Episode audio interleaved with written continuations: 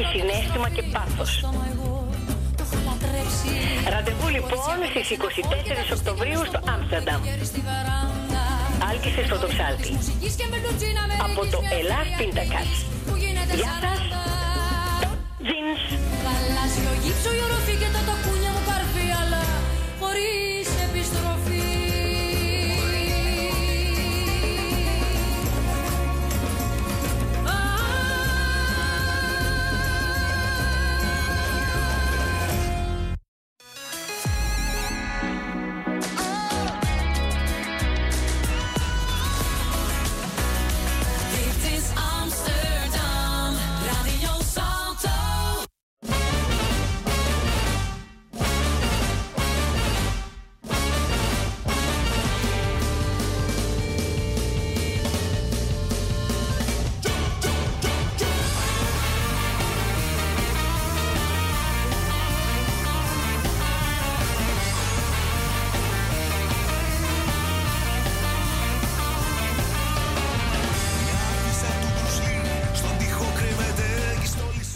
Καλησπέρα από ένα βροχερό, φθινοπορεινό Άμστερνταμ. Καλή σεζόν να έχουμε. Ξεκινάμε με ένα δυνατό θέμα, την πρώτη εκπομπή της νέας σεζόν. Εσείς, βέβαια, όπου και αν βρίσκεστε, όπου και αν είστε, ακούτε ασφαλώς Ελλάς Πίντακα. Στη μόνη ελληνική εκπομπή, στα ελληνικά FM, ζωντανά όπως κάθε Πέμπτη, 9 με 10 το βράδυ, τοπική ώρα, στο μικρόφωνο του Ράδιο Σάλτο, ο Νίκος Κουλούσιος.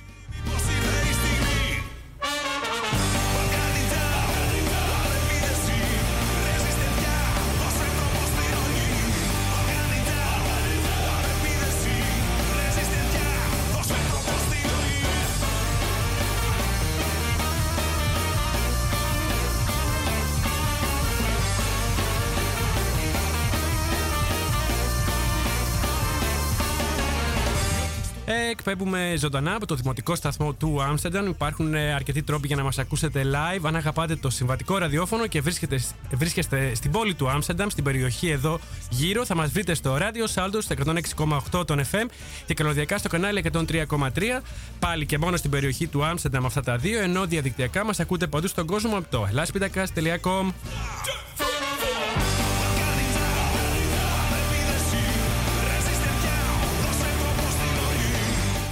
Απόψε θα κάνουμε ποδαρικό στη νέα σεζόν με την αποκλειστική συνέντευξη που παραχώρησε η Άλκης της πρώτο ψάλτη στο Hellas Πίντακα. Εν ώψη φυσικά της μεγάλης συναυλίας που θα δώσει η καλλιτέχνηδα στις 24 του Οκτώβρη στη σκηνή του Μέλκφεχ. Λίγο πριν τις συναυλίες σε Ντίσελντορφ, Λουξεμβούργο και Άμστερνταμ, η πρωταθλήτρια των μεγάλων μουσικών επιτυχιών μίλησε στο Hellas Πίντακα τηλεφωνικά και σήμερα θα ακούσουμε αποσπάσματα από τη συνέντευξη με την κυρία Πρωτοψάλτη και θα παίξουμε και τραγούδια της, φυσικά για να θυμηθούμε τι σημαίνει καλό ελληνικό τραγούδι που αντέχει στο χρόνο. Μείνετε συντονισμένοι, μην το κουνήσετε ρούπι, γιατί απόψε θα ξεκινήσει και ο διαγωνισμός για τις δωρεάν διπλές προσκλήσεις που θα δώσει η εκπομπή σε τρεις τυχερούς για να δούνε και να ακούσουν ζωντανά την άλκιστη, την άλκιστη πρωτοψάλτη στο Άμστερνταμ στις 24 του Οκτώβρη. Το κομμάτι που ακούμε τώρα και δίνει μουσικά την έναξη της εκπομπής κάθε Πέμπτη ανήκει στους Μπαίλτισα, λέγεται Balkan Ninja και ευχαριστώ την μπάντα που μου το παραχώρησε για το Hellas Πίνακα.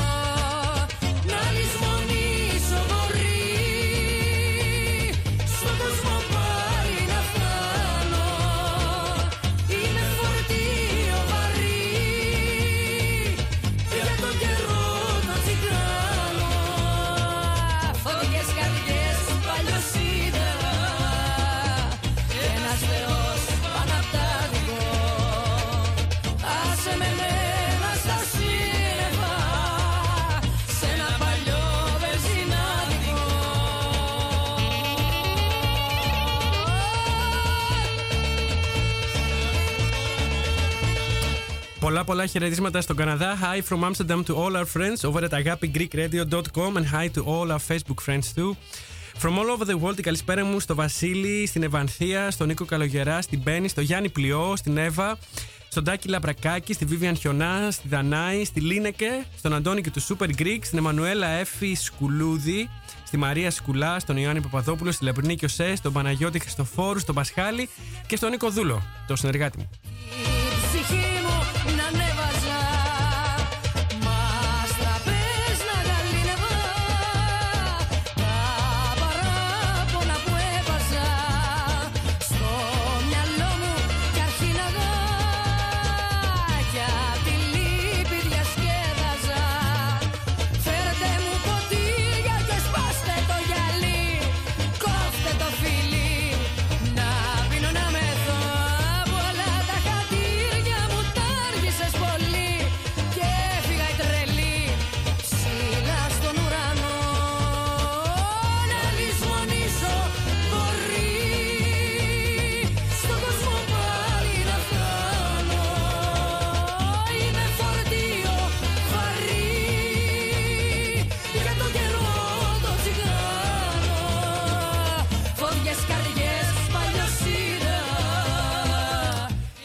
Έχουμε ήδη περάσει στην καλεσμένη μου μουσικά φυσικά. Ε, στην καλεσμένη μου για απόψε, που δεν είναι άλλη από τη μοναδική Άλκη στην Πρωτοψάλτη, με την οποία ηχογραφήσαμε μια τηλεφωνική συνομιλία που κράτησε εσύ 43 λεπτά. Αποσπάσματά της θα ακούσουμε απόψε. Έχω μια κυβωτό που πιάνει τα κατώ και από τα φιλιστρίνια μαύρα νερά λουστρίνια τα κοιτώ. Η άλκης της με μια φωνή καθαρή σαν κρίσταλο, γεμάτη δύναμη σαν από ατσάλι και δωρική σαν αρχαίος κύωνα, μας χαρίζει μοναδικές στιγμές συγκίνησης και απόλαυσης εδώ και 43 χρόνια.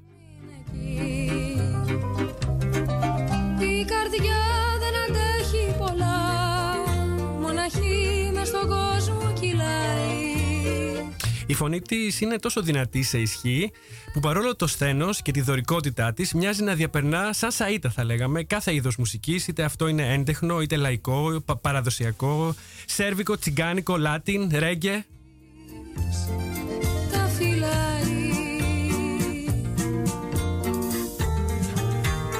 Η ερμηνεία της από την άλλη έχει μια μελωδικότητα και μια εκφραστικότητα που δίνει χρώμα και νόημα στην ένταση και τη στιβαρότητα της φωνής της. Είναι ο τέλειος συνδυασμός θα λέγαμε.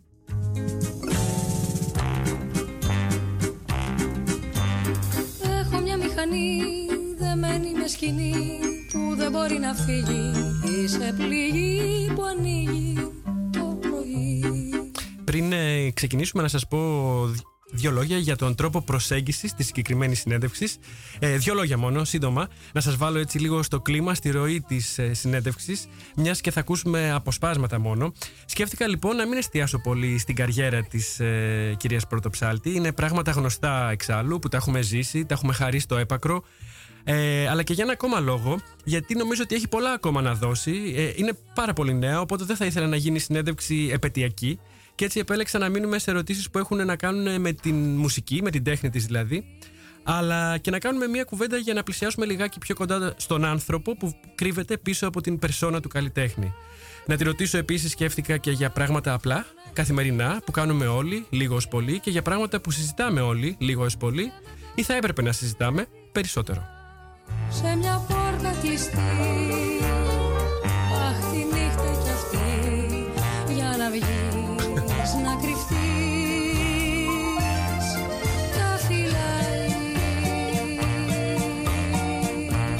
Αυτά για εισαγωγή. Τώρα πάμε να ακούσουμε το πρώτο μέρος της συνέντευξης. Άλκης της Πρωτοψάλτη, αποκλειστικά στο Hellas Πίντακας. Έχουμε στη γραμμή την Άλκης της Πρωτοψάλτη. Καλησπέρα από το Άμστερνταμ. Καλησπέρα στο Άμστερνταμ. Πού σας βρίσκουμε αυτή τη στιγμή; Αυτή τη στιγμή με πετυχαίνετε ε, ένα μισάωρο πριν πάω στο στούντιο για να γράψω ένα καινούριο τραγούδι με τον ε, νεαρό συνθέτη τον Peppercat. Το μαθαίνετε και σε πρώτη, σε πρώτη αποκλειστικότητα. Τι ωραία, ευχαριστούμε πολύ για την παρακαλώ, είδηση. Παρακαλώ. Ναι, στην Αθήνα είστε βέβαια, έτσι, στην Αθήνα. Ναι, τώρα Ωραία. είμαστε στην Αθήνα. Αφού έχουμε γυρίσει τον πλανήτη δύο φορές, τώρα είμαστε στην Αθήνα. Και είμαστε πανευτυχείς που θα έρθουμε, πρώτα πάμε Αμερική και μετά θα έρθουμε σε εσάς.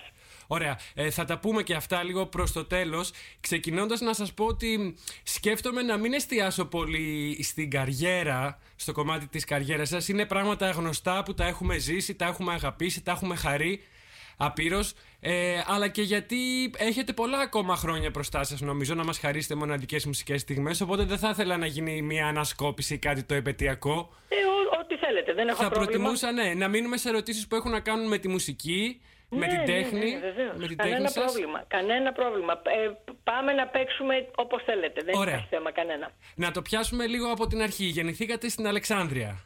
Γεννήθηκα στην Αλεξάνδρεια της Αιγύπτου από Έλληνες γονείς και το 1962 επί Νάσερ που έδιωξε όλους τους ξένους εντός εισαγωγικών ε, ο πατέρας μου αποφάσισε να γυρίσει στην Ελλάδα, τα μισά αδέλφια του και αδελφές του πήγαν στην Αυστραλία και οι υπόλοιποι στην Αμερική.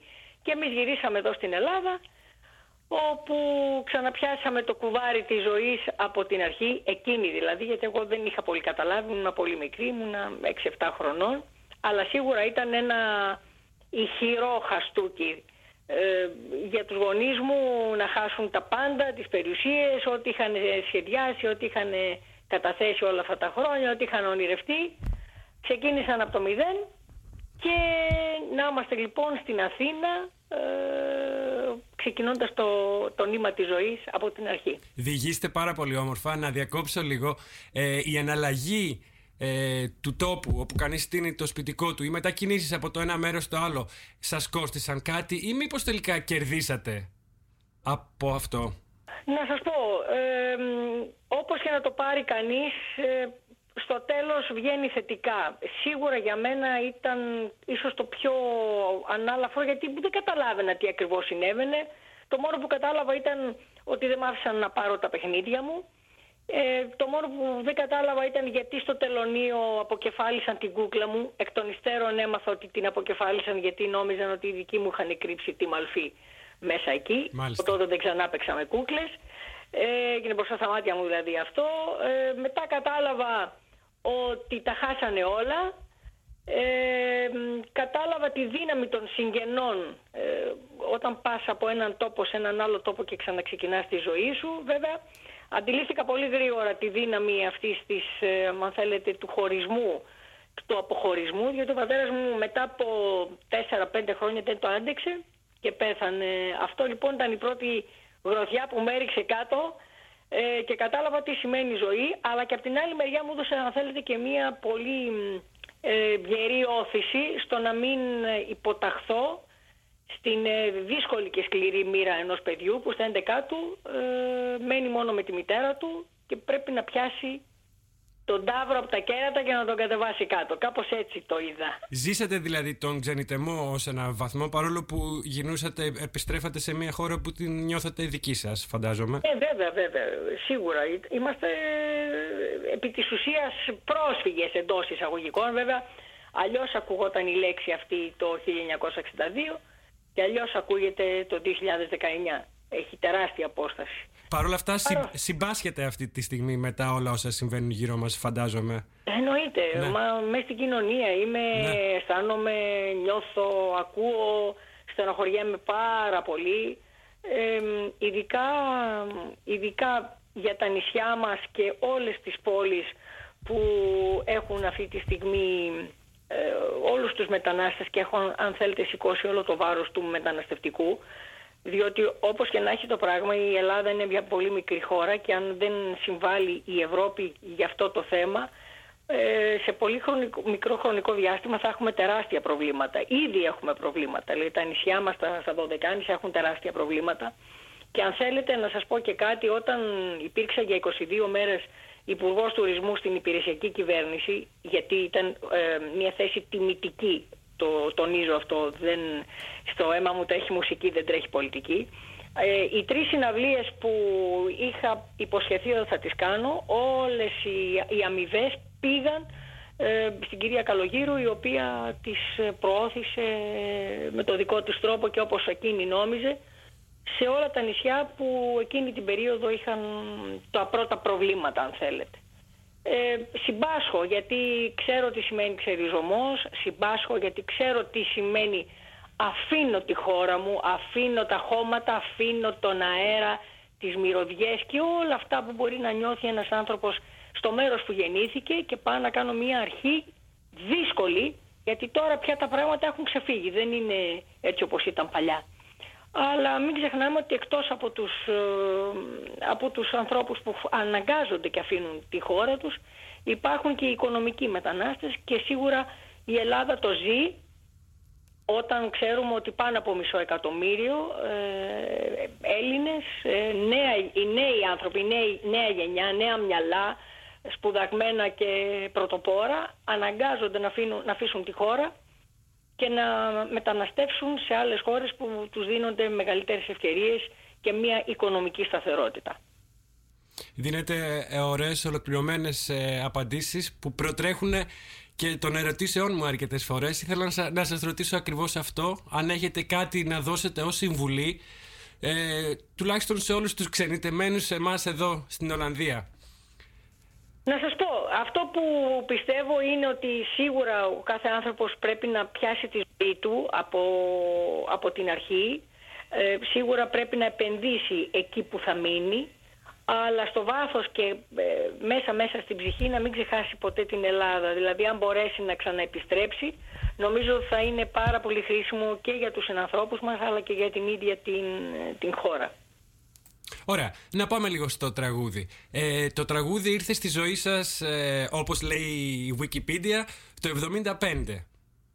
Το 75, 74, 75, ναι. μόλις τέλειωσα το γυμνάσιο, με βρήκε ο συνθέτης ο Δήμος ο Μούτσης και έπεσα κατευθείαν στα βαθιά λέγοντας για πρώτη φορά η πρώτη μου δισκογραφία ήταν σε ποίηση σε Φέρι, Καβάφη, Ρίτσου και Καριωτάκη ποιητές που βέβαια τους ήξερα γιατί η μητέρα μου ήταν δασκάλα οπότε τους αγαπούσε πάρα πολύ και είχα, είχα μεγάλη γνώση απέναντι σε αυτούς τους ποιητές. Βέβαια είναι αλλιώς να το διαβάζεις στο βιβλίο και αλλιώς να το τραγουδάς αλλά ήταν ίσως η πιο ευλογημένη στιγμή στη ζωή μου γιατί εκείνη την ώρα κατάλαβα ότι εκτός από τον αθλητισμό που τον υπεραγαπούσα και ήμουνα και πολύ καλή ήμουνα, είχα, είχα πανελλήνιο στα 100 Αυτό μέτρα είναι γνωστό. και 4 επί 100 σκηταλοδρομία αλλά στο, στο τελευταίο γύρο με διαφορά στήθους όταν χτύπησε το καμπανάκι με κέρδισε το τραγούδι ε, έτσι απλά ξεκίνησα και ξέρετε ότι καμιά φορά δεν πάει κάποιος γυρεύοντας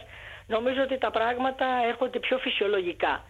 Ε, αυτό που μπορώ να πω μετά από 44 χρόνια που είμαι σε αυτό που λέγεται ελληνικό τραγούδι, ελληνικός πολιτισμός, είναι ότι τίποτα δεν μου χαρίστηκε. Το όνομα και στην Πρωτοψάλτη κρύβει εκατομμύρια ώρες δουλειάς, ε, προσήλωσης, αφοσίωσης, σεβασμό απέναντι στον κόσμο και στον ίδιο μου τον εαυτό και πάντα με στόχο να ανακαλύπτω καινούργια πράγματα, καινούργια ρεύματα, να ανοίγω δρόμους και ασματώνουν τα χέρια. Ε, είμαι ένας άνθρωπος που με, έτσι να σας το πω απλά δεν κάθομαι ήσυχη και πάω πάντα αντίθετα στο ρεύμα. Ωραία. Ε, ήθελα να μου πείτε για την πρώτη σας φορά επί σκηνής, στο πάλκο, στη σκηνή.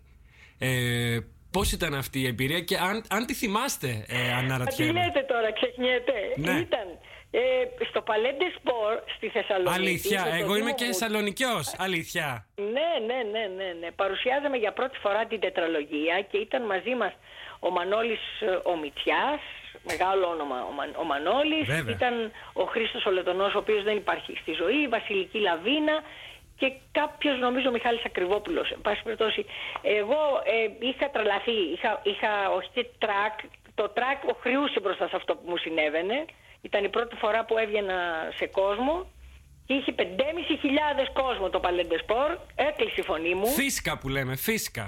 Ναι. ναι. Μου λέει ο Μούτσης δεν υπάρχει περίπτωση να μην βγεις. Μου λέει φάε μια ασπιρίνη ωμή. Μου την έλιωσε σε ένα κουτάλι. Μου λέει πάρε την ασπιρίνη και φά' τηνα και θα δεις που θα ανοίξει η φωνή σου. Βέβαια εντάξει ήταν τρικ αυτό. Έτσι οι φωνές δεν ανοίγουν με, με, μια ασπιρίνη. Αλλά το θυμάμαι, θυμάμαι και την έκφρασή του, θυμάμαι και το δικό μου τρόμο που βγήκα στη σκηνή και έπρεπε να αντιμετωπίσω 5.500 άτομα. Αλλά νομίζω ότι η πρώτη κριτική που γράφτηκε στα Νέα, το λέω το θυμάμαι γιατί ξέρετε είναι κάποια πράγματα που μένουν σφραγίδα στη ζωή ενός βέβαια, βέβαια. Ναι. Ε, έγραψαν ότι ε, ο Δήμος Μούτης ανακάλυψε μία νέα τραγουδίστρια, την Άλκη στην Πρωτοψάλτη, η οποία είναι ο θηλυκός ε, Μπιθικότσης. Νομίζω δεν υπήρχε πιο κολακευτικό σχόλιο για ένα νέο κορίτσι την ώρα που ξεκίναγε να γραφτεί. Έτσι είναι. Ε, εγώ είχα σημειώσει παρακάτω να σας πω από πλευράς μου ότι βρίσκω τη φωνή σας να έχει μία δύναμη και μία καθαρότητα και αυτά τα δύο νομίζω ήταν στοιχεία και του, και του Μπιθικότσι. Ε, τολμώ να πω, δεν τον έχω ζήσει και Και ε, μεγάλος τραγουδιστής, πάρα πολύ, ε, ναι. σεμνός άνθρωπος και ε, πιστεύω ότι από τα, από τα μεγαλύτερα κεφάλαια στην ιστορία την ελληνική μου, την ελληνική, α- άπειρα τραγούδια, τρομερές ερμηνείες, ε, Μπιθικότσης και Μοσχολιού για μένα ήταν οι άνθρωποι που άκουγα όταν ήμουν πετσιρίκι. Ήταν εξαιρετικά τιμητική η κριτική, η πρώτη σας Βέβαια, κριτική. βέβαια. Εγώ έκλαιγα, άμα σας πω ότι έκλαιγα και το διάβαζα και δεν το πίστευα. Φυσικά. Μα, είναι δυνατόν. Τι λένε οι άνθρωποι. Λέω, Φυσικά. ε, ξέρ- ξέρετε, τα- όταν ένα νέο παιδί βλέπει μια τέτοια κριτική, σίγουρα υπάρχει και μια, υπάρχει και μια συγκίνηση σε αυτό όλο το θέμα. Φυσικά. Φυσικά και μια δι- δικαίωση ως έναν βαθμό. Ε, μέχρι ε, αυτή τη στιγμή που μιλάμε, όταν ανεβαίνετε στη σκηνή, σας βγαίνει αβίαστα ή είναι και πάλι ένας ε, μικρός άθλος; Ω, Να σας πω, ε, μ, το τρακ και η, μ, η ταχυπαλμία των ε, 45 δευτερολέπτων με το που σκάει ο καλλιτέχνης Υπάρχει ακόμα; Υπάρχει ακόμα, ε, μ, πραγματικά υπάρχει ακόμα ε, και πιστεύω ότι είναι υγιές αυτό που συμβαίνει. Όταν θα πάψει αυτό να συμβαίνει, κάτι θα έχει αλλάξει στον άνθρωπο και ίσως θα πρέπει να βάλει μια άνω τελεία. Μάλιστα. Ε, νομίζω ότι είναι, είναι ευλογία να συμβαίνει αυτό το πράγμα. Μάλιστα. Ε, πώς αντιμετωπίσατε το ταλέντο σας όταν καταλάβατε ότι έχετε ταλέντο ε, τεχνοκρατικά, μεθοδικά ως αθλήτρια; Ε, ή ήταν κάτι ε, απε- απελευθερωτικό, κάτι στο οποίο αφαιθήκατε ανεφόρον, χωρίς σχέδια και προγραμματισμούς θα λέγαμε. Ε, δεν νομίζω ότι αφέθηκα χωρίς σχέδια. Ναι. χωρίς σχέδια και Είστε προγραμματισμό. αθλήτρια. Το κατάλαβα, το ήξερα ότι Ναι. έχω ωραία φωνή. Η μητέρα μου έχει ακόμα καλύτερη φωνή από μένα, οφείλω να σας πω κάτι Αλήθεια. που δεν, ξε- που δεν ξέρετε. Ε, νομίζω ότι βαθιά μου το ήξερα.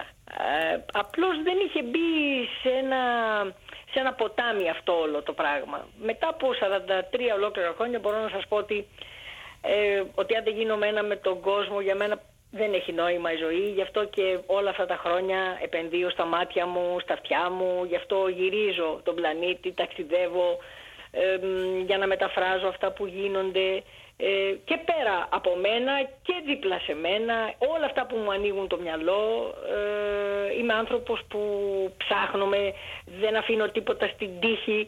Η λέξη τελευταία στιγμή δεν- οι λέξεις μάλλον τελευταία στιγμή δεν υπάρχει σε μένα ε, Άρα είστε να- αθλήτρια. να εξερευνώ να Είστε μ' αρέσει αθλήτρια. να αγχώνομαι ακόμα και να μελαγχολήσω για κάποια πράγματα που βλέπω στο εξωτερικό και ξέρω ότι με, με, τα, με, τις, ε, με τα ελληνικά δεδομένα δεν θα μπορέσω ποτέ να τα φτάσω αλλά όμως μπορώ να τα μεταφράσω με το δικό μου τρόπο και να τα μετατρέψω όπως νομίζω εγώ.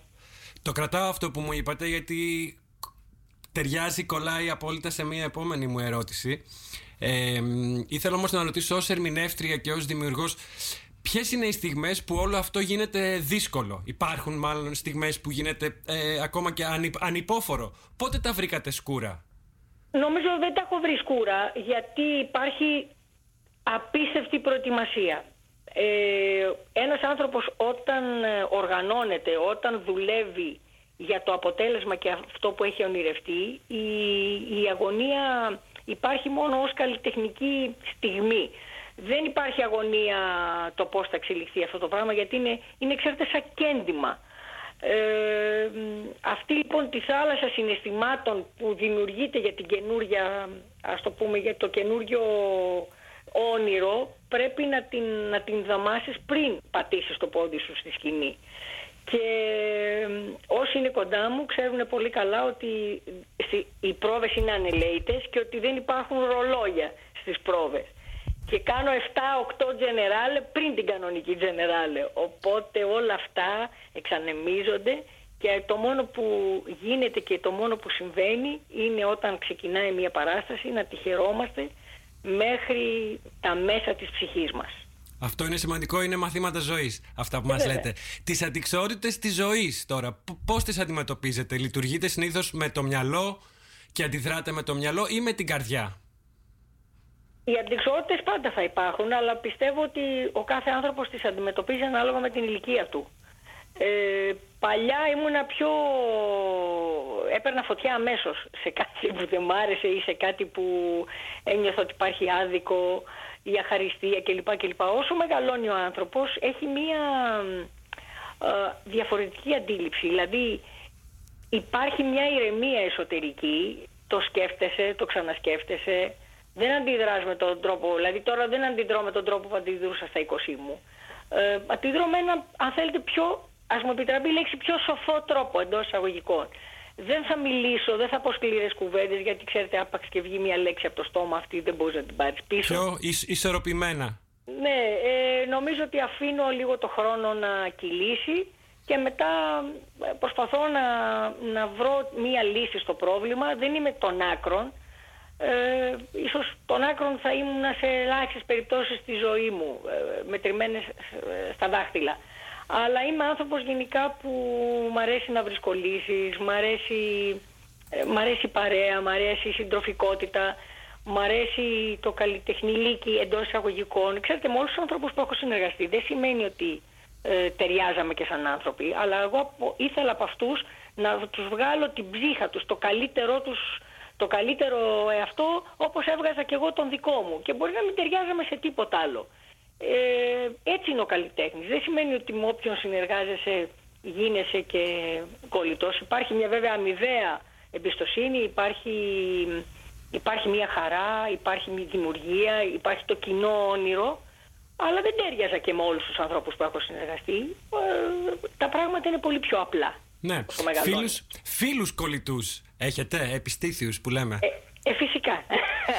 Παιδικούς φίλους από τα παλιά έχετε κρατήσει, ήταν ε, δυνατό; Θα σας πω όχι, δεν έχω κρατήσει ναι. γιατί ούτως ή άλλως τα μονοπάτια της ζωής μας έχουν ε, στείλει σε διαφορετικά ε, σε διαφορετικούς δρόμους αλλά σίγουρα χαίρομαι πάρα πολύ όταν συναντώ ας πούμε μιας μαθητριά μου ή συναντώ μια φίλη μου από πολύ παλιά ε, είμαι άνθρωπος που δεν ξεχνώ, είμαι άνθρωπος που μου αρέσει να κρατώ τις επαφές, αλλά ξέρετε λόγω της δουλειάς, ναι, ναι, ναι.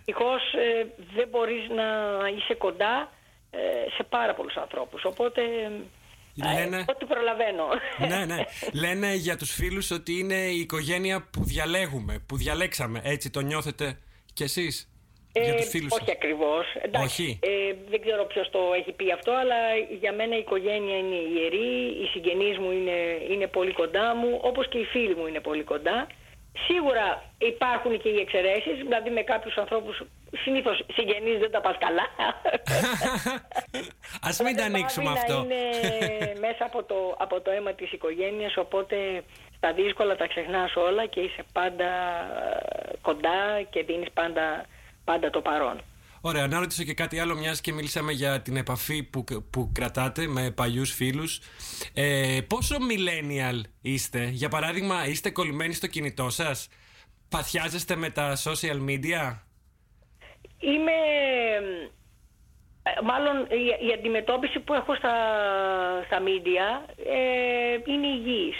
Όταν ε, υπάρχει λόγος ε, θα είμαι κολλημένη, όταν δεν θα υπάρχει λόγος δεν ανοίγω το κινητό. Μάλιστα, μάλιστα. δεν μπαίνω καν στα mail μου.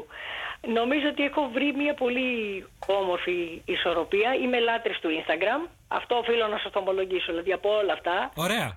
λατρεύω το Instagram. Ωραία. Ε, αλλά δεν είμαι άνθρωπος που κάθε μέρα θα βάλω και μια φωτογραφία. Δηλαδή μπορεί να περάσει και μια εβδομάδα. Ανάλογα, ανάλογα ξέρετε, με τη, με τη ζωή και την κατάσταση. Δεν, αυτό δεν μπορείς να το πεις.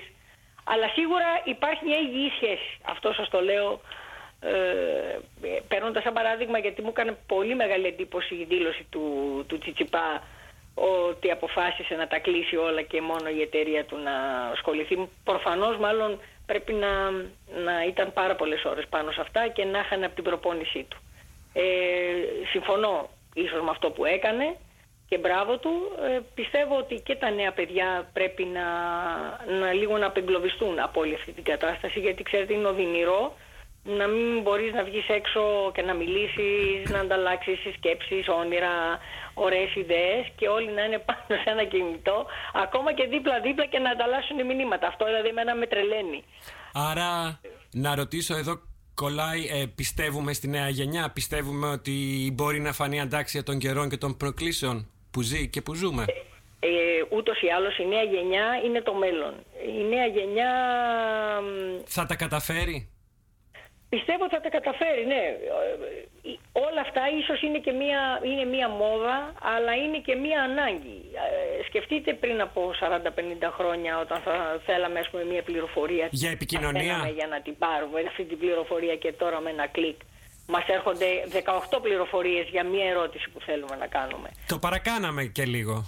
Ε, το έχουμε παρακάνει, αλλά πάντα, πάντα υπάρχει ένα το παρακάναμε και μετά επανερχόμαστε σε μια ισορροπία. Έτσι είναι, έτσι είναι. Ε, υπάρχει κάτι που σας τρομάζει, για να το κλείσουμε έτσι αυτό το κομμάτι, υπάρχει κάτι που σας τρομάζει αυτή τη στιγμή; Στον κόσμο. Με, αν με τρομάζει εννοείται σε, σε προσωπικό επίπεδο ή σε... Επειδή μιλάμε για τη νέα γενιά, για το αν θα φανεί αντάξια των καιρών και των προκλήσεων που ζούμε, αν υπάρχει κάτι γύρω μας, γύρω, γύρω σας να σας πω κάτι. Πιστεύω ότι η νέα γενιά είναι, είναι, είναι το μέλλον. Πιστεύω στη νέα γενιά, πιστεύω ότι θα τα καταφέρει. Ε, πιστεύω ότι εμείς, η, η δική μου γενιά έχει κάνει πάρα πολλά λάθη και σε σχέση με το περιβάλλον. Βλέπω όμως τώρα ότι υπάρχει μια μεγάλη αναταραχή σε σχέση με όλο αυτό που συμβαίνει στη γη. Ε, νομίζω ότι θα τα καταφέρει γιατί υπάρχει μεγαλύτερη ευκολία στο να δημιουργούνται κινήματα εντός εισαγωγικών, υγιή κινήματα, καταλαβαίνετε τι εννοώ. Ε, φωνές όμορφες που επί της ουσίας θέλουν το καλό όχι μόνο το δικό μας αλλά και όλου του πλανήτη και εν πάση περιπτώσει εάν δεν φωνάξουν τα νέα παιδιά που τώρα πατάνε τη ζωή και είναι ξέρω εγώ 15, 18, 20 χρονών Ποιος θα πατήσει; Αυτά πρέπει να αναλάβουν, να πάρουν τα ενία της κατάστασης και εμείς μέσα από την εμπειρία μας να βοηθήσουμε. Και εδώ ίσως μπορούν να βοηθήσουν και λίγο και τα social media προς ένα πιο ευγενή σκοπό. Από ναι, το... συμφωνώ, συμφωνώ, συμφωνώ ναι. απόλυτα σε αυτό που Ωραία. λέτε.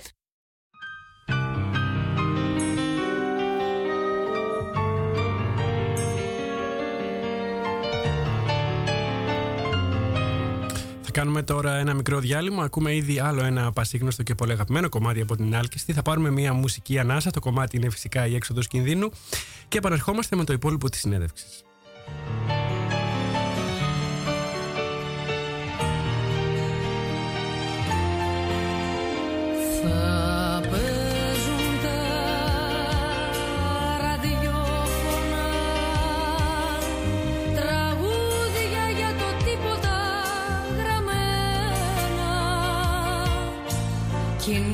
στα μικρόφωνα. Θα κλέβει την παράσταση για σένα.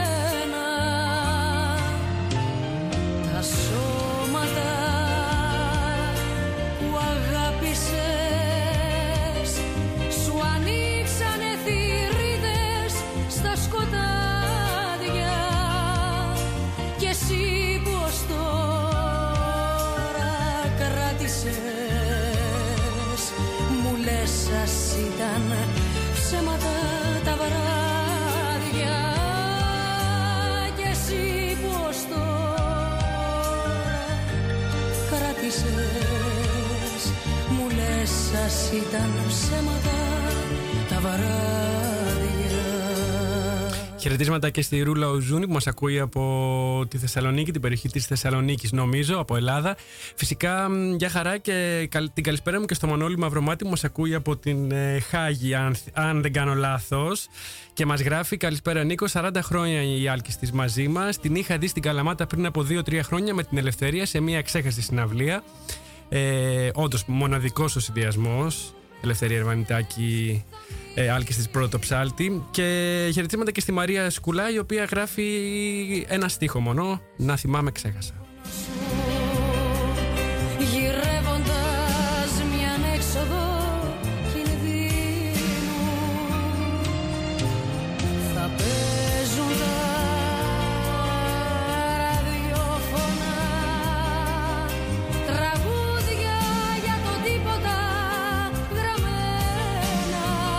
Τώρα, όποιος ενδιαφέρεται για μια διπλή πρόσκληση για τη μεγάλη συναυλία που θα δώσει η Άλκη τη Πρωτοψάλη στις 24 του Οκτώβρη στη σκηνή του Melkfech εδώ στο Άμστερνταμ, μπορεί να στείλει ένα email στο helaspindakaspapakigmail.com με το όνομα, το επίθετο και το τηλέφωνο του. Όλα τα ονόματα θα μπουν σε κληροτίδα και θα κληρώσουμε μια εβδομάδα πριν από τις 24 του Οκτώβρη τους τρεις τυχερούς που θα πάρουν τις διπλές προσκλήσεις. Την παράσταση για σένα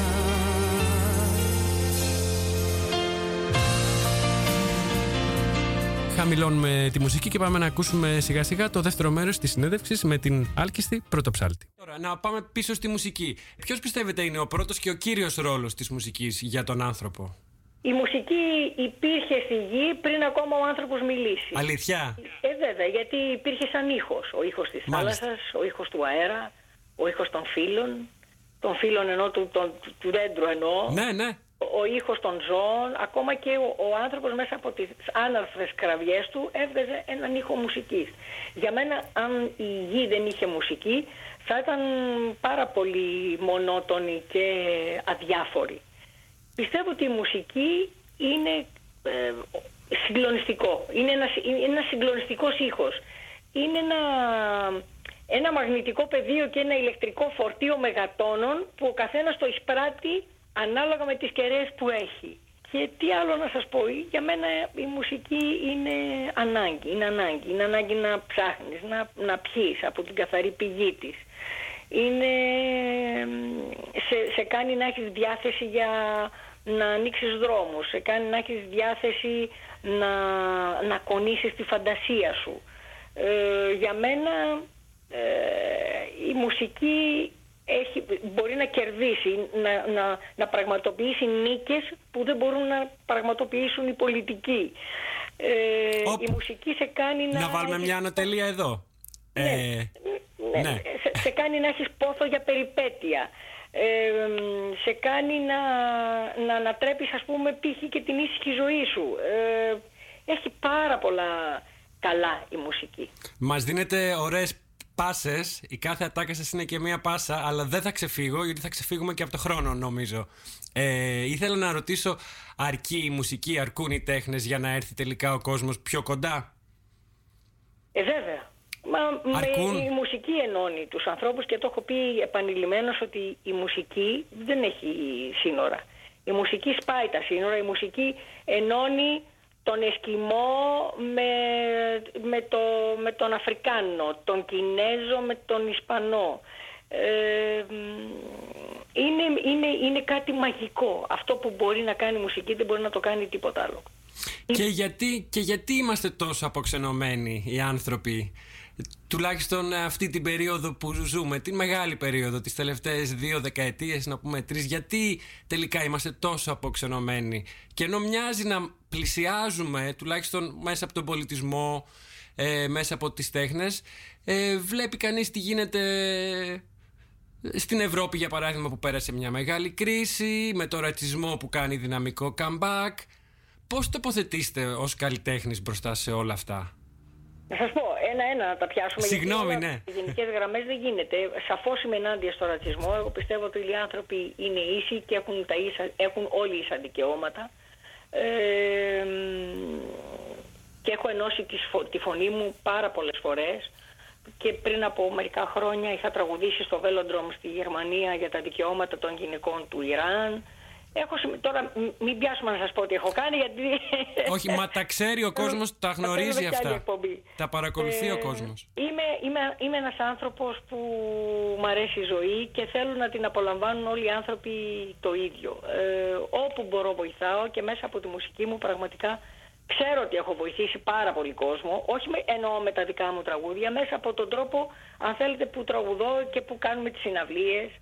Ε, μ, ε, πραγματικά όλα αυτά τα χρόνια ε, ό- όσα είδα, όσα ένιωσα, όσα άγγιξα και επικοινώνησα ε, πιστεύω ότι άξιζαν όποια ταλαιπωρία και αν είχα στη ζωή μου μέσα στα 43 αυτά χρόνια.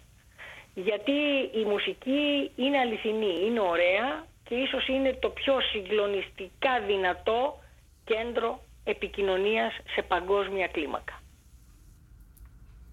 Μάλιστα. Άρα δεν σας πτωεί τίποτα. Αυτό είναι το μήνυμα. Ο- να σας πω θα γελάσετε τώρα. Δεν, αυτά δεν με φοβίζουν γιατί Χαίρομαι που το λέτε, ναι. τα Χαίρομαι. ζούμε, τα ζούμε καθημερινά και ο καθένας πρέπει να βοηθήσει όπως μπορεί. Διότι έχω ακούσει και τη φράση, μα τώρα εγώ τι να προσφέρω ένας. Κι όμως, ένας άνθρωπος είναι μία, ένας κρίκος σε αυτή τη μεγάλη αλυσίδα των ανθρώπων που που προσπαθούν και πάσχουν να κάνουν καλύτερη τη ζωή, όχι μόνο τη δική τους, αλλά και των άλλων και των συνανθρώπων τους. Ε, το μόνο που φοβάμαι, έτσι αν θέλετε για να γελάσουμε και λίγο, Ναι, ναι. είναι η γρήπη. Το κρύωμα. Σας- απλά. σας πιστεύω, Διότι σας πιστεύω. Σπασμένο πόδι, σπασμένο χέρι και με 100 προβλήματα στο κεφάλι μπορείς να τραγουδήσεις γιατί ανεβαίνεις στη σκηνή και τα ξεχνάς. Αν όμως έχεις γρήπη και έχεις πυρετό και κλείσει ο λαιμός, πάνε αυτά όλα. Σας πιστεύω και σας καταλαβαίνω. λοιπόν, να μιλήσουμε και για την, ε, πώς να την πω, να την πω, μίνι περιοδία. ναι. Θα μου πείτε πού ακριβώς πηγαίνετε, έρχεστε πρώτα στο Άμστερνταμ και μετά πηγαίνετε Ντίσσελντορφ και Λουξεμβούργο. Ε, μισό λεπτό. 23 Οκτώβρη είστε στο Ντίσσελντορφ, βλέπω, στη Γερμανία. Και 21 Οκτώβρη είστε στο Λουξεμβούργο, άρα είναι ο τελευταίος σταθμός το Άμστερνταμ, 24 του Οκτώβρη. Α, ναι, ναι, αυτό. Πρώτα αυτή πάτε η στο- παράσταση, να τα πάρω λίγο από την αρχή. Ναι. Αυτή η παράσταση ξεπήδησε μέσα από μια, ένα πολύχρωμο πάνελ συναισθημάτων ε, δικής μου, αν θέλετε, εσωτερικής εξωστρέφειας. Είναι το πιο εξωστρεφές πρόγραμμα που έχω κάνει τα τελευταία 20 χρόνια. Μουσικά. Πραγματικά, όποιος, όποιος δεν είναι ψυχολογικά πολύ καλά μπορεί να έρθει στη συναυλία. Ωραία. Θα φύγει καινούριο, έτσι για να το πω, να το πω πάρα πολύ απλά. Θα χορέψουμε Ε, κιόλας. ε, Θα είναι χορέψουμε. τραγούδια που έχουμε αγαπήσει, είναι τραγούδια που έχουμε χορέψει, που έχουμε ε, σιγομουρμουρίσει, είναι τραγούδια που έχουμε ερωτευτεί. Έτσι λοιπόν την παράσταση την ονόμασα σε απευθεία σύνδεση. Ε, δεν είναι ε, με, χωρίς κεραίες και wifi, είναι ολοζώντανο, live σε απευθεία σύνδεση. Ε, με, με πέντε μουσικούς που βγάζουν φωτιά. Αυτό πήγε όλο το χειμώνα στην Αθήνα, στον Καζάρτε, σε ένα χώρο πραγματικά που εκπέμπει πολιτισμό. Πήγε σε όλη την Ελλάδα. Ε, πάμε τώρα στην, ε, στη Βοστόνη και παίζουμε στο Harvard University στις 29 Σεπτεμβρίου. Μετά πάμε στη Νέα Υόρκη στο Hunter College και παίζουμε και εκεί. Και μετά 21 Οκτωβρίου στο Λουξεμβούργο, 23 Οκτωβρίου στο Ντίσελντορφ και 24 Οκτωβρίου στο Άμστερνταμ και κλείνει η περιοδία αυτή με πολύ χαρά, με πολύ αγάπη, με, με πολλές χαρές και ξαφνικές λύπες, με πολλά πρωτόγνωρα συναισθήματα. Ήταν ένα θυελώδες ε, καλοκαίρι και εξαιρετικά συναισθηματικό. Πείτε μου κάτι, πόσο διαφορετικό είναι το αίσθημα να τραγουδάτε ε, έξω από την Ελλάδα, έξω από τη χώρα; Να σας πω, η... το συνέστημά μου είναι σχεδόν ίδιο. Ε, ίσως με μικρή διαφορά στήθους, το εξωτερικό αν θέλετε με τριγκάρει περισσότερο γιατί έχω τη δυνατότητα μόνο για μία βραδιά να Να τα πάρω δώσετε αγκαλιά όλα. τον κόσμο. Ναι. Να τον κάνω να ξεχαστεί, να τον κάνω να τραγουδήσει, να τον κάνω να ξεχάσει ό,τι τον απασχολεί, να διεισδύσει στην ψύχα της ελληνικής μουσικής και της ελληνικής γλώσσας, γιατί σίγουρα δεν απευθυνόμαστε μόνο σε Έλληνες, αλλά υπάρχουν και ξένοι εντός εισαγωγικών Ναι, ναι. μέσα σε, σε κάποια συναυλία. Βέβαια, βέβαια. Ε, για μένα είναι, είναι πολύ σπουδαίο να μπορώ να μεταφέρω την ελληνική μουσική ε, σε όλα τα μήκη και τα πλάτη της γης και με τον τρόπο που θέλω, με τους μουσικούς που θέλω, με την οργάνωση παραγωγής που όπως τη θέλω. Ε, μ, είναι, είναι, είναι πολύ σπουδαίο και πολύ όμορφο να συναντιέσαι με τους ανθρώπους ε, εκτός Ελλάδος. Ε, διέκρινα λίγο στην αρχή, προς την αρχή από ε, μία απάντησή σας ότι ε, είναι και σαν ένας κρυφός πόθος το να ε, μπορούσατε να είχατε βγει έξω, να κάνετε ίσως και μία καριέρα στο εξωτερικό; Να σας πω. Σωστά το διέκρινα; Αυτό, αυτό είναι, είναι μια ουτοπία επί της ουσίας. Διότι αυτό, αν δεν γίνει όταν είσαι 17-18 χρονών, μετά δεν μπορείς να το κάνεις, διότι είναι άλλα τα στάνταρ του εξωτερικού. Είχατε την άλλες- ευκαιρία; Ορίστε. Είχατε την ευκαιρία, υπήρχε Είχα σαν. την ευκαιρία, αλλά κάτι δεν μου πήγαινε καλά στον τρόπο που θέλαν ε, την παρουσία μου, οπότε προτίμησα να μπορώ να μεταφέρω το, την ελληνική ψυχή στα πέρατα του κόσμου από το να αλλάξω αυτό που είμαι εγώ. Ε, το να κάνεις διεθνή καριέρα δεν είναι τόσο απλό. Διεθνή καριέρα έχει κάνει ένα Ναναμούσκουρη, έχει κάνει ο, από τους Aphrodite's Child ο Ντέμις Ρούσο. Ακριβώς. Ε, βασικά σημαίνει ότι ο καλλιτέχνης πρέπει, ε, δεν πρέπει να ζει στην Ελλάδα και να πηγαίνει να έρχεται, θα πρέπει να ζει και στο εξωτερικό. Ακριβώς. Είναι βασικό. Το, το, η επόμενη μου πρόταση ήταν αυτή. Ναι. Εγώ, αν θέλετε να σας πω κάτι, μου ήταν δυσβάσταχτο. Θα σας ρωτούσα τώρα αν θα μπορούσατε να ζήσετε σε μια Με τίποτα, άλλη χώρα με τίποτα, πλην με της τίποτα, Ελλάδας. Με τίποτα. Όχι. Προτιμώ αυτό που κάνω χίλιες φορές και να κοιμάμαι με ένα χαμόγελο στα χείλη ξέροντας ότι ξυπνάω στη χώρα μου και όποτε θέλω πάω και κάνω κάποιες συναυλίες ε, οι οποίες είναι πάρα πολλές, μην νομίζετε ότι είναι μόνο αυτές.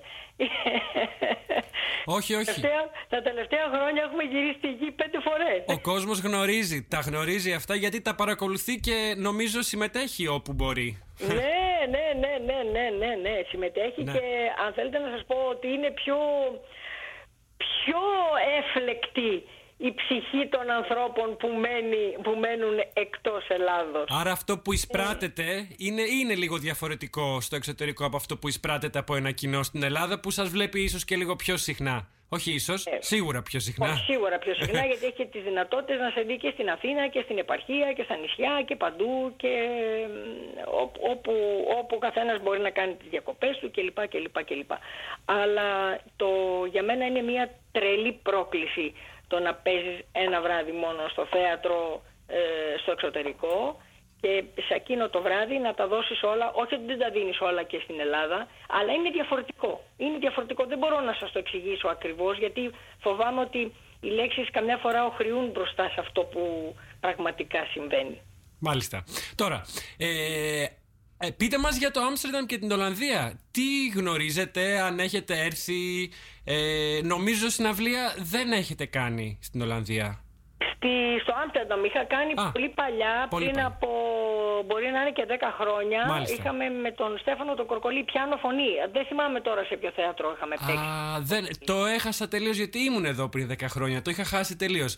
Ε, άρα γνωρίζετε κα- κάποια ναι, πράγματα. Έχω έρθει πολλές φορές, μου αρέσει πάρα πολύ. σαν Σας συντριγκάρει; πόλη, Αλλά όταν, όταν έρχομαι για διακοπές είμαι αθόρυβη. Α, έχετε έρθει και για διακοπές. Άρα να σας ψάχνουμε εδώ, να σας ψάχνουμε Ω, λίγο. Ναι, δεν θα με βρείτε εύκολα. σας συντριγκάρει η πόλη. Και γιατί; ναι, με τριγκάρει η πόλη, μ' αρέσουν οι άνθρωποι, μ' αρέσει, μ' αρέσουν οι βόλτες, ε, έχει πολύ ωραία στέκια. Τι έχει που δεν έχει η Αθήνα, ας πούμε; Τι έχει που δεν έχει η Αθήνα; Ε, μ, Ένα σωρό πράγματα. όχι, όχι, εντάξει, να σας πω, η κάθε πόλη έχει τη δική της ιστορία και τα δικά της... ε, Να το πω αλλιώς. Και τις ομορφιές. Τι ζηλεύετε, τι ζηλέψατε από το Άμστερνταμ. Αν υπάρχει κάτι που ζηλέψατε; Δεν έχω κάτι να πω που ζήλεψα. ε, Το από- πράσινο, ίσως. Το πράσινο, τα κανάλια. Ε, Ίσως τα κανάλια που δεν τα έχουμε στην Ελλάδα, αλλά να σας πω κάτι, προτιμώ τα ποτάμια και τα ριάκια της. Έτσι είναι Ελλάδος. και τις ακρογιαλιές που δεν έχουν εδώ. Τις, τις ακρο- Καλά, δεν συγκρίνονται οι ακρογιαλιές της Ελλάδας, δεν συγκρίνονται με καμία, Ναι, ναι, με ναι, καμία ναι. στον κόσμο. Ε, ίσως αν θέλετε τα τελευταία χρόνια, γιατί έχω έρθει δύο-τρεις φορές, ζήλεψα την ε, χαλαρότητα και το ότι υπήρχαν πολύ χαμογελαστοί άνθρωποι στον κόσμο, ε, στο, ε, ε, ε, γύρω από εμάς Στο δρόμο, ναι. στα, στις pub, στα μπαρ, στα εστιατόρια, άκουγες γέλια, υπήρχε μια χαλαρότητα στον κόσμο, δεν υπήρχε καθόλου κατήφια που δυστυχώς στην Ελλάδα τα τελευταία χρόνια ε, αυτό το γκρίζο σύννεφο ήταν πολύ από πάνω μας. Έτσι είναι. Ε, Ένας Ολλανδός. Γιατί να έρθει να σας ακούσει, γιατί να πάρουν οι Έλληνες τους Ολλανδούς φίλους και τις φίλες τους και να τους φέρουν στο Melkfest στις 24 του Οκτώβρη; Ε, νομίζω για έναν απλό λόγο, για να νιώσουν τον παλμό της ελληνικής μουσικής και τον τρόπο που συμμετέχουν οι Έλληνες και αντιδρούν μέσα από τα τραγούδια. Επίσης η γλώσσα μας είναι ε, μια γλώσσα συγκλονιστική που τραγουδιέται από μόνη της ενώ είναι τραγουδι... έχει, έχει Έχει μελωδία. Έχει δεν, χρώμα. Είναι, δεν είναι δύσκολη, δεν έχει πολλά σύμφωνα. Έχει ωραία φωνή έντα. Και επίσης και οι μελωδίες, τις, οι ελληνικές μελωδίες είναι καταπληκτικές. Γνωρίζετε ότι υπάρχουν στην Ολλανδία ε, χοροδίες που αποτελούνται κατά βάση από Ολλανδούς που τραγουδάνε ελληνικό ρεπερτόριο. Μόνο. Υπάρχει, αυτό δεν το ξέρα. υπάρχει μία στο Άμστερνταμ, υπάρχει μία ε, στο Ρότερνταμ νομίζω και μία ακόμη έχω ακούσει. Και υπάρχουν και ε, συλλογοί που χορεύουν παραδοσιακούς χορούς και αποτελούνται τα μέλη τους είναι κατά βάση Ολλανδοί και πάλι. Εγώ όταν το είχα μάθει, τους έχω καλέσει και στην εκπομπή βέβαια. Ε, μου είχε κάνει τρομερή εντύπωση, δεν το πίστευα. Και υπάρχουν και Ολλανδοί που παίζουν και τραγουδούν ρεμπέτικα. Και παίζουν και τραγουδούν. Τώρα; Ναι, ναι, βέβαια. Καλά, αυτό είναι το πιο συγκλονιστικό νέο της συνέντευξης. Νομίζω θα κάποιοι από αυτούς ε, θα είναι και στην ε, συναυλία γιατί τα παρακολουθούν τα ελληνικά τα δρόμενα. Πιθανόν να δουν και έναν άλλο τρόπο, και έναν άλλο τρόπο έκφρασης της ελληνικής μουσικής. Ε, που, γιατί τώρα τι να σας πω τώρα για ποιο λόγο. Εντάξει και εγώ αν με ρωτήσετε για ποιο λόγο θέλω να πάω στην Κούβα ξέρω να σας πω για ποιο λόγο γιατί μου αρέσει η, μουσική τη, έτσι πως παίζουν οι Κουβανοί.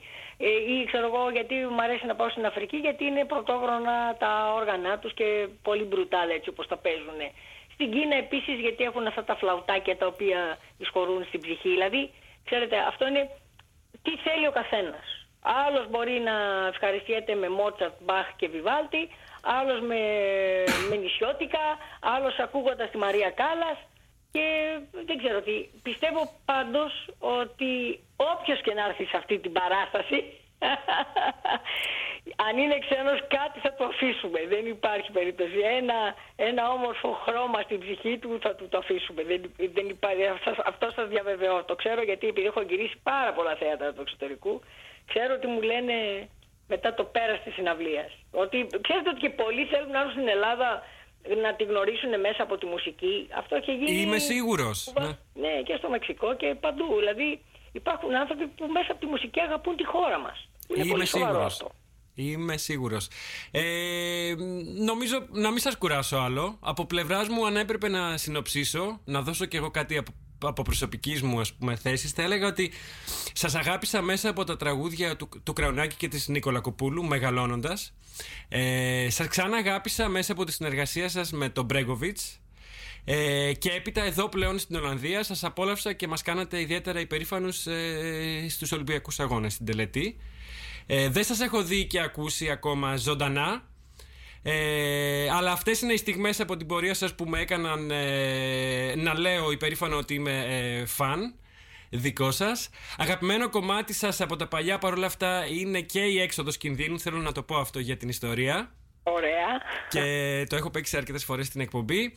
Ε, Όπως έχω παίξει και τη διασκευή που κάνατε τη Ρέγγε. Αχ, ποιο είναι το κομμάτι; Η Το ξε- Χαβάη. Τη Χαβάη. Το έχω παίξει, το έχω λιώσει το κομμάτι αυτό. Ε, καλά, αυτό το, αυτό το έχουμε μέσα στο πρόγραμμα και πάντα παντού όπου και να το παίξουμε σε, όλο το, σε, όλη, σε όλη τη γη έχουμε τις ίδιες αντιδράσεις. Ε, εντάξει, η Ρέγγε είναι ένα, ένα ποτάμι που ούτως ή άλλως έχει διεισδύσει για πολύ, πολύ βαθιά στις ψυχές των ανθρώπων. Ναι. Δηλαδή ούτως ή Και- άλλως είναι κάτι που σε ξεσηκώνει. Και ενώνει, ενώνει όπως ενώνει και το ρεμπέτικο σε μια άλλη κλίμακα, θα λέγαμε. Ενώνει κόσμο διαφορετικό από τα πέρατα της γης σε μια κουλτούρα που δεν την έχουν ζήσει πολύ από κοντά. Πάντως τους ενώνει όπως και το ρεμπέτικο. Έτσι είναι, Ό- όπως το λέτε ακριβώς. Ναι. Όπως το λέτε ακριβώς. Ευχαριστώ είναι, πολύ. Είναι βέβαιο Α, αυτό. ναι. Και χαίρομαι που η μουσική μπορεί και τα κάνει όλα αυτά. Γιατί έτσι για να μ- κάνω και έναν επίλογο για μένα στη μουσική η αιωνιότητα δεν είναι ότι αντέχεις στον χρόνο, αλλά ότι σφραγίζει μια στιγμή. Και πιστεύω ότι μέσα στο θέατρο αυτό ε, σίγουρα κάτι θα μείνει σε όλους γιατί και σε μένα μένουν πράγματα.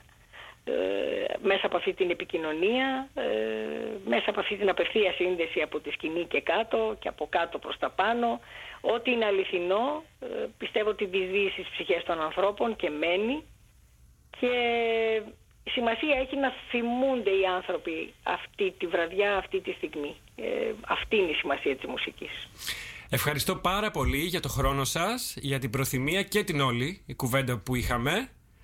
Να είστε καλά, ευχαριστώ πολύ και εγώ και θα σας δω από κοντά. Σας περιμένουμε με περισσή χαρά και ολίγη αγωνία, ανυπομονησία εδώ στο Άμστερνταμ στις 24 του Οκτώβρη και μέχρι τότε να είστε πάντα καλά και καλή αντάμωση. Σας ευχαριστώ πάρα πολύ. Θα τα πούμε από κοντά. Γεια χαρά. Γεια χαρά.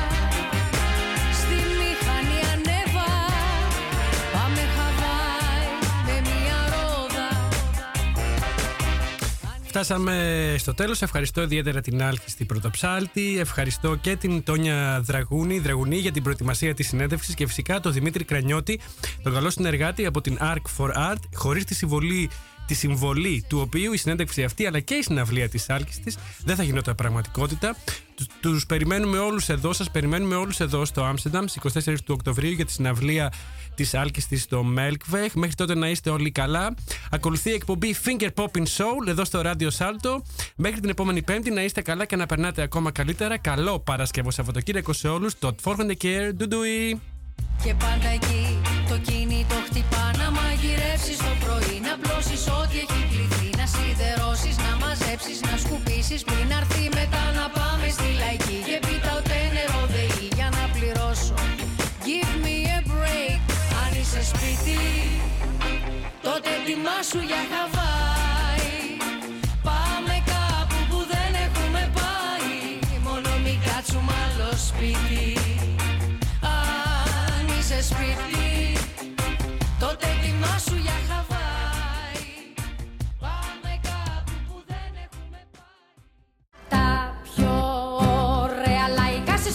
μοσαϊκά Τα είχαμε χορέψει Η ελληνική μουσική έχει δύναμη. Έχει συνέστημα και πάθος. Ραντεβού λοιπόν στις 24 Οκτωβρίου στο Άμστερνταμ. Άλκης της Πρωτοψάλτη. Από το Ελλάς Πίντακας. Γεια σας. Τζινς. Γαλάζιο γύψο η οροφή και τα τακούνια μου καρφί Αλλά χωρίς επιστροφή